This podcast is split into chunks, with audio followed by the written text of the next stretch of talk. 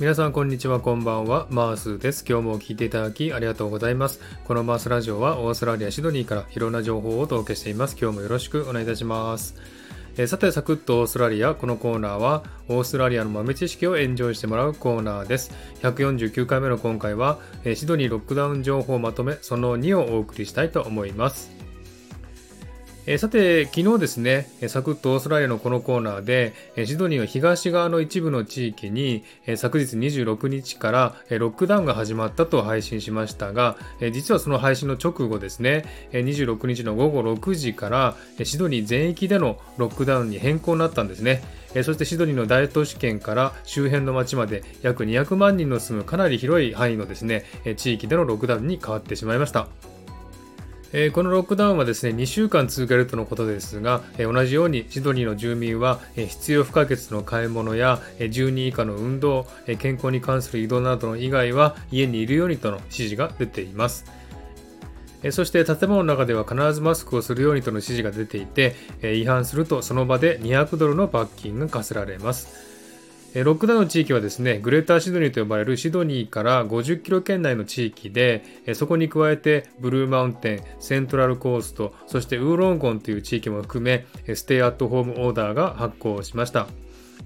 そして感染者が訪問した場所を明らかにして、そこに行った人は検査を受けて、14日間の自己隔離をするようにとの指示が出ていますが、その場所が250を超え、ボンダイビーチから始まった感染者が現在では85件を超えております。また、バージンエアラインのキャビンクルーが感染していたと分かり、そのキャビンクルーが乗務していたフライトナンバーが発表され、飛行機内での感染も心配されています。昨日のニューサウスウェールズ州の新規感染者数は32件、検査数は5万2000件と、その前日のですね29件から増えています。そしてノーザンテリトリー州においても4件の感染者が見つかり、ノーザンテリトリー州は48時間のロックダウンに踏み切りました。その他、クイーンズランド州で2件、西オーストラリア州でも1件と、オーストラリア全体での今後のクラスターが心配されます。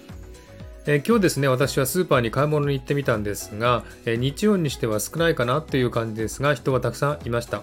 え、でも日曜日のせいか、車の通行は少なめで、え人もまばらでした。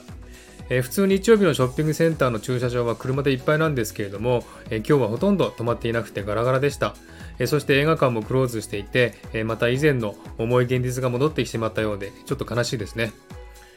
これから2週間ロックダウンをするわけなんですが、できれば早い時期に解除になったらいいなと思っています。私の仕事も来週はほとんどなくなってしまい、ちょっと悲しい現実が戻ってきたようで、ちょっと気持ち的に落ちてしまっていますが、ロックダウン後のことを考えてしばらくおとなしく自粛しようかなと思っています。日本の皆さんもどうぞ健康にはお気をつけくださいね。ではまた新しい情報が入ったらここでお知らせしたいと思いますので聞いてくださいね。